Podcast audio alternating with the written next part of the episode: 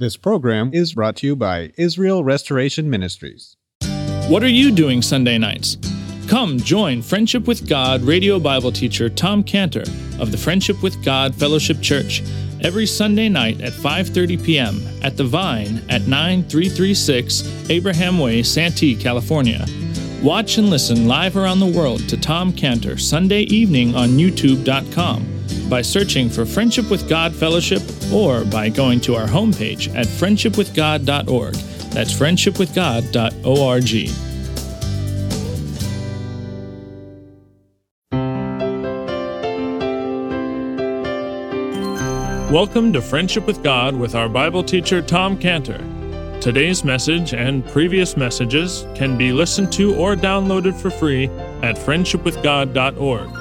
That's friendshipwithgod.org.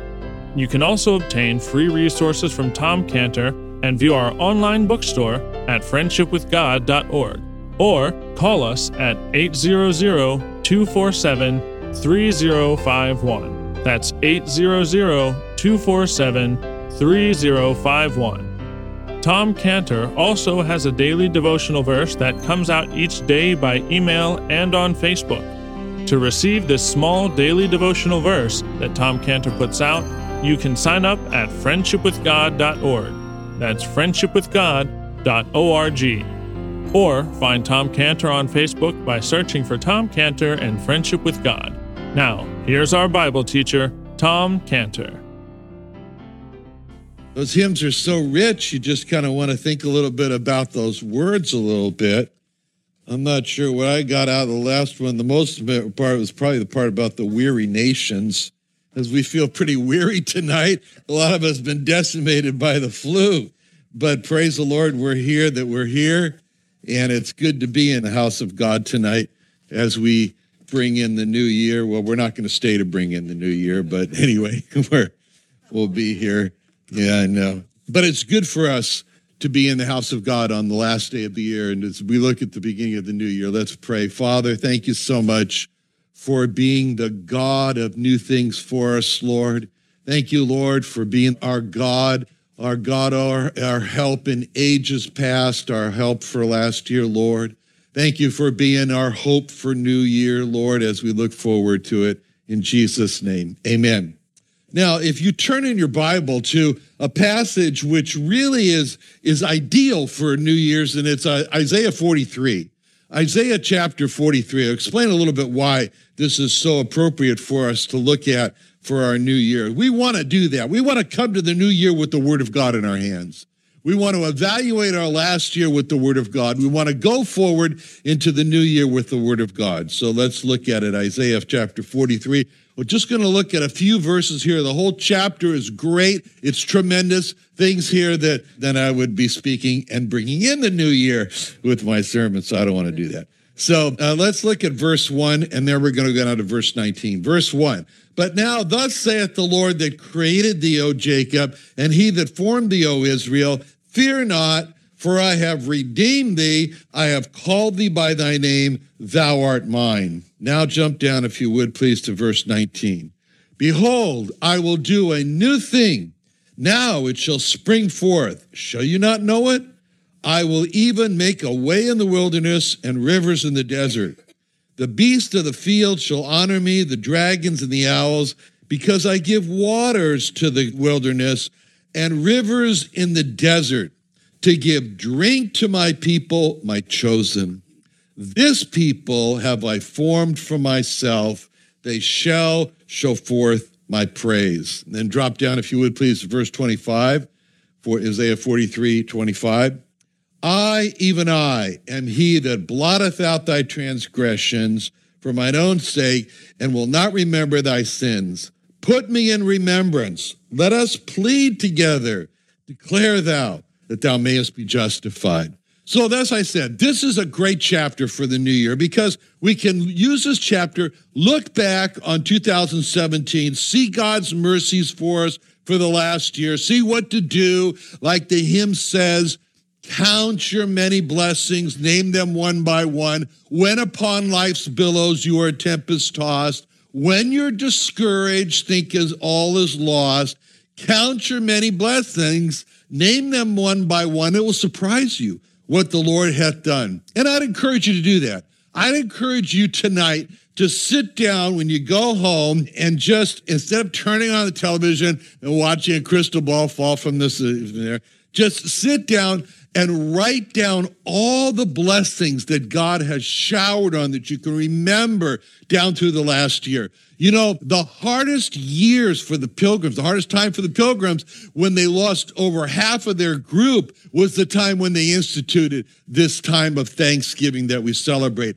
The hardest years for Scantibodies Lab was back in the 1970s when our family lived way down the dirt road part of Willow Road with 300 goats literally butted up against our house, 45 employees, 24 hours a day at our house. We had a, a above ground swimming pool. We never used it because there was never any private time at home. And torrential rains fell in 1978 and 1979, and you're all too young to remember that.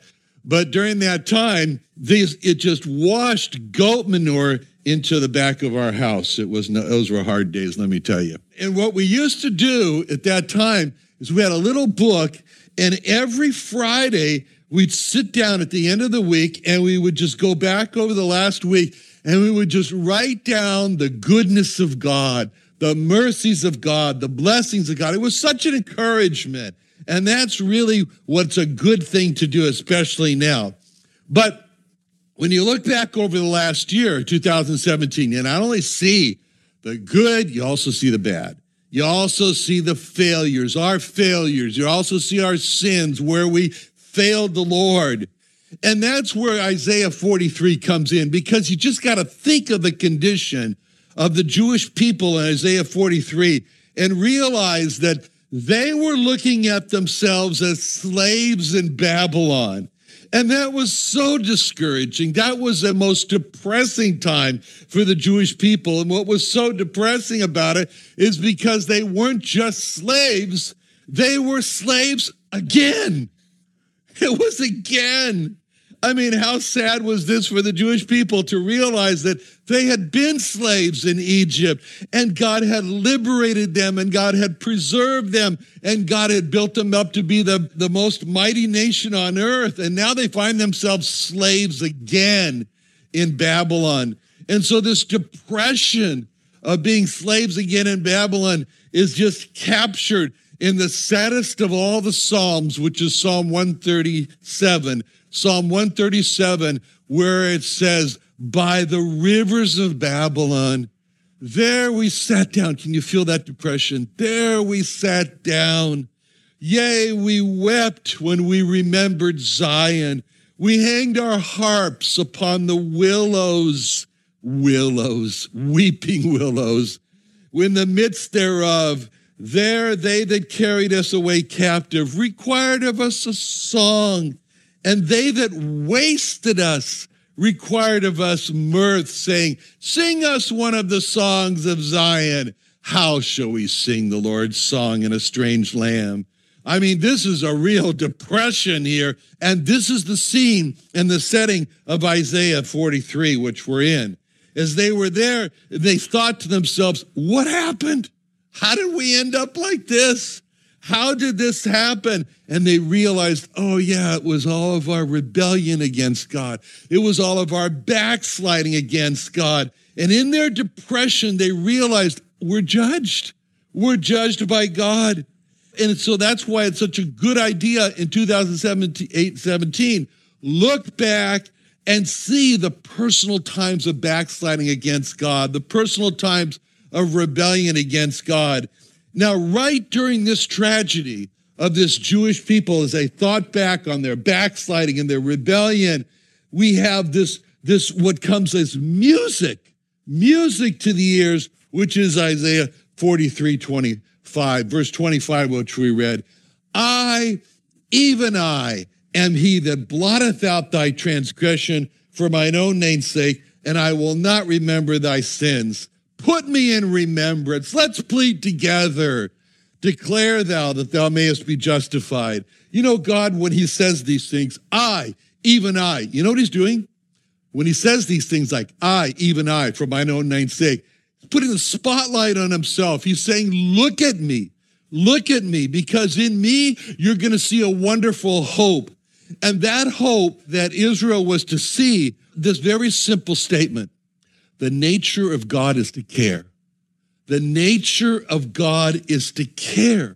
It's to care about Israel's condition. It's to care about Israel's restoration. In fact, you can use these words cared for in the great love verse of John 3:16 and you can take out the word loved and put in the word cared for and you can read it that way John 3:16 for God so cared for the world that he gave his only begotten son that whoever believes in him should not perish but have his everlasting life we look back over the failures of our sin and of our backsliding, our unbelief in 2017. It's wonderful to realize God cares.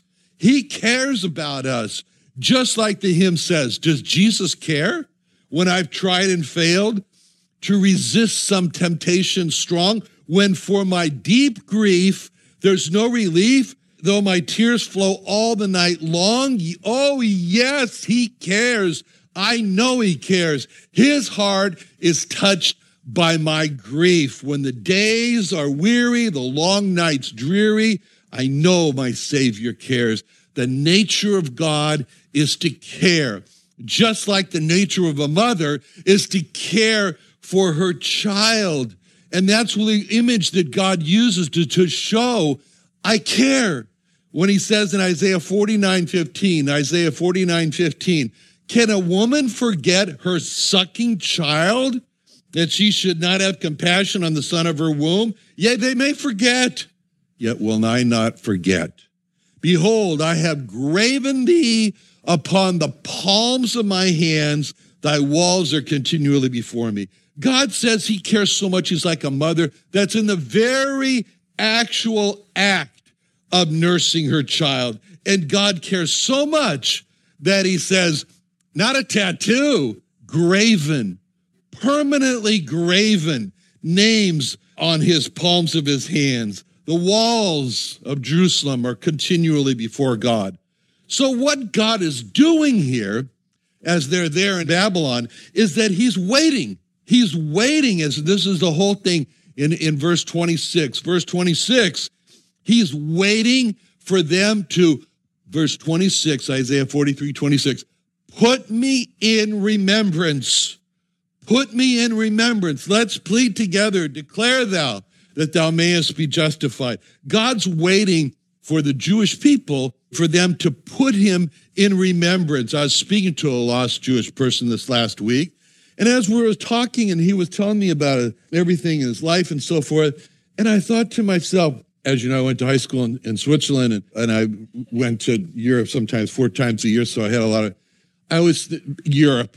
So, and it was, he was talking to me. I was thinking to myself, boy, you know what? He's built his life on the typical European experiment. What's the European experiment? The European experiment, which largely began after World War II, is that we can have a life, we can have a society, we can have cultures without God.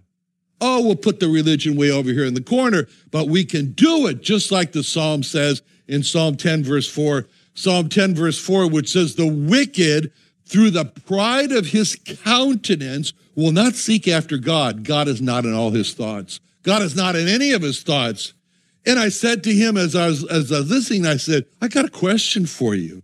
I have a question for you. If you were to have a sentence with a blank in it, I want to know what you'd put in the blank. I need God for blank. What do you need God for? Now, most people really don't know how to answer that question, what they need God for. And that's the typical tragedy of the grand European model. And I began to realize as I would travel more over there, US is different from Europe in that regard. Of course, if Obama was still Obama was still in office, he would make us more like the Europeans. But anyway, but God says to Israel in Isaiah 43, he, 26, he says, Put me in remembrance. Put me in remembrance. In other words, God is saying, Remember me. Remember me. God is saying, start filling in the blank of the statement, I need God for. And for, so first, God is waiting for Israel to just to put God in their thoughts. Think about God. What does you think about God? Think start by thinking, what is God like? What is he like? What is God like? You know what that search will lead to? That search will lead to the discovery that the nature of God is to care. That's what God is like. The nature of God is to care. And then the next thought, what have I done against God? What have I done against God? You know what that will lead to? That will lead to the discovery of Isaiah 59 2. Your iniquities have separated yourselves between you and your God, and your sins have hid his face from you that he will not hear. And then the next thought what do I do? What do I do to fix the breach? What do I do to repair the gap that my sins have caused between me and God? That will lead to the great discovery of Isaiah 118, where they will be the lead to the hearing of the calling of God in Isaiah 118. Come now, come now, let's reason together, saith the Lord. Though your sins be as scarlet, they shall be as white as snow. Though they be like crimson, they shall be as wool. And then the thought, the next question how can God do that? How can God forgive my sins? How can he forgive my sins? That search will lead to the discovery of Isaiah 53 5. Isaiah 53 5. But he was wounded for our transgressions, he was bruised for our iniquities. The chastisement of our peace was upon him, and with his stripes we are healed. All we like sheep have gone astray. We've turned everyone to his own way, and the Lord hath laid on him the iniquity of us all. But nothing starts, nothing starts without the first step of Isaiah 43 26. Put me in remembrance. That's why the most important advice that we can give to a lost person this year is just three words. You need God. You don't need religion. We just celebrated Christmas. The Lord Jesus Christ didn't come to bring us religion. He didn't come to bring us uh, Christianity. He came as the true God to give us life through knowing Him. So then God says something amazing in verse 26. It's just amazing when you look at this and God says, Let us plead together. And you say, Did I read that right? Did I read that right? Where, the, where, where God said, Let us plead together? Does the Almighty God plead? Does he beg? Yes. In Matthew 23 37, Matthew 23 37, we see Jesus, we see Jehovah Jesus pleading with Jerusalem and saying, O Jerusalem, Jerusalem, thou that killest the prophets and stonest them that are sent unto thee, how often would I have gathered thy children together, even as a hen gathereth her chickens under her wings, and ye would not. You wouldn't. And so there he stands as the great Jehovah Jesus with a broken heart. He's pleading with the Jewish people Would you let me gather you? Would you let me protect you? Would you let me care for you? And then the tragic words, you would not. I would, you would not. This is the same Jehovah Jesus that's spoken about in Romans 10 21. In Romans 10 21, where it says, But to Israel he saith, All day long I've stretched forth my hands unto a disobedient and gainsaying people. He's pleading with the Jewish people to come to him, to be saved from their sins. That's amazing to see God pleading. So he, there they are. They're under the judgment in Babylon. They're under judgment because of their sins. They're slaves again. And God says he's pleading for them. He's pleading for them and he's judging them at the same time. And that's what it says in Isaiah 3:13. Isaiah 3:13 says, the Lord standeth up to plead and standeth to judge the people. In uh, Jeremiah 2 9, Jeremiah 2 9 says, Wherefore I will yet plead with you, saith the Lord, and with your children's children will I plead. Will I plead? Ezekiel 20, verse 35, Ezekiel 20, 35, I will bring you into the wilderness of the people, and there will I plead with you face to face. What a word. God says he's going to plead with them face to face. Micah 6 2, Micah 6 2. Hear, O ye mountains, the Lord's controversy, you strong foundations of the earth. The Lord hath a controversy with his people, and he will plead with Israel. God pleads. God pleads with Israel and every person, he pleads with every person, Jew or Gentile, that has sinned against him. And his plea is, Come to me. That sin is a tragedy, but come to me for forgiveness and cleansing. And when a person does come to him for forgiveness and cleansing, you know what that person looks like? He looks like a publican in Luke 18 13 in Luke 18 13, where it says, The publican standing far off would not lift so much as his eyes unto heaven, and but smote upon his breast, saying, God be merciful to me, a sinner. God be merciful to me, a sinner. When that happens, when that happens, a wonderful thing is seen of a pleading together God and the man, God and the publican, God and man are pleading together. God pleads for man to come to him for, for forgiveness and cleansing. Man is pleading to God for forgiveness and cleansing. And that's the fulfillment of verse 26, Isaiah 43 26. Let's plead together. Let us plead together because God feels the tragedy of man's sin more than man does. And God is pleading for man long before man pleads with God. And God is inviting man, and he's saying, and this pleading together is a beautiful scene that will happen prophetically, will take place in the case of the Jewish people in Israel in Zechariah 13 9. In Zechariah 13 9 will be the fulfillment of this pleading together where it says, and I'll bring the third part through the fire. That means two thirds of the Jewish people, unfortunately, will be killed. But one third, he says, will bring through the fire, and I'll refine them as silver is refined, and I'll try them as gold is tried, and they shall call on my name. What name is that? The name of Jesus, Jehovah Jesus. They shall call on my name, and I will hear them. I will say, It's my people and they shall say, The Lord is my God. That pleading together is going to be when God says in Zechariah 13 9, It's my people. And Israel says in the same verse, The Lord is my God. When that pleading happens, there's not going to be a dry eye in heaven, not a dry eye in the house.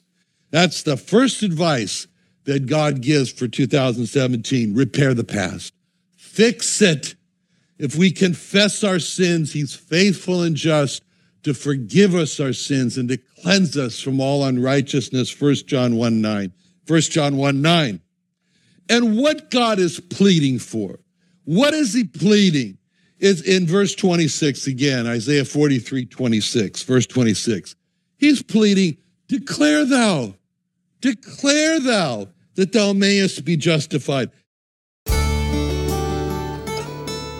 Another wonderful day studying the Bible with our Bible teacher Tom Cantor here on Friendship with God. Don't forget that today's message and previous messages can be listened to and downloaded for free at friendshipwithgod.org. That's friendshipwithgod.org. You can also go online to find free resources from Tom Cantor and our online bookstore at friendshipwithgod.org. You can also find Tom Cantor on Facebook and you can also go to friendshipwithgod.org to sign up for his daily devotional. Tom Cantor is also the founder of Israel Restoration Ministries. You can visit that website at israelrestoration.org. You can write to Tom Cantor at P.O. Box 711330, Santee, California 92071. That's P.O. Box 711330, Santee, California 92071 or email Tom Cantor at tomcantor at friendshipwithgod.org. That's Tom Cantor at friendshipwithgod.org. For more information about Tom Cantor and Friendship with God and Israel Restoration Ministries, call us at 800 247 3051. That's 800 247 3051. What are you doing Sunday nights? Come join Friendship with God radio Bible teacher Tom Cantor of the Friendship with God Fellowship Church every Sunday night at 5:30 p.m. at The Vine at 9336 Abraham Way, Santee, California. Watch and listen live around the world to Tom Cantor Sunday evening on youtube.com by searching for Friendship with God Fellowship or by going to our homepage at friendshipwithgod.org. That's friendshipwithgod.org. This program is brought to you by Israel Restoration Ministries.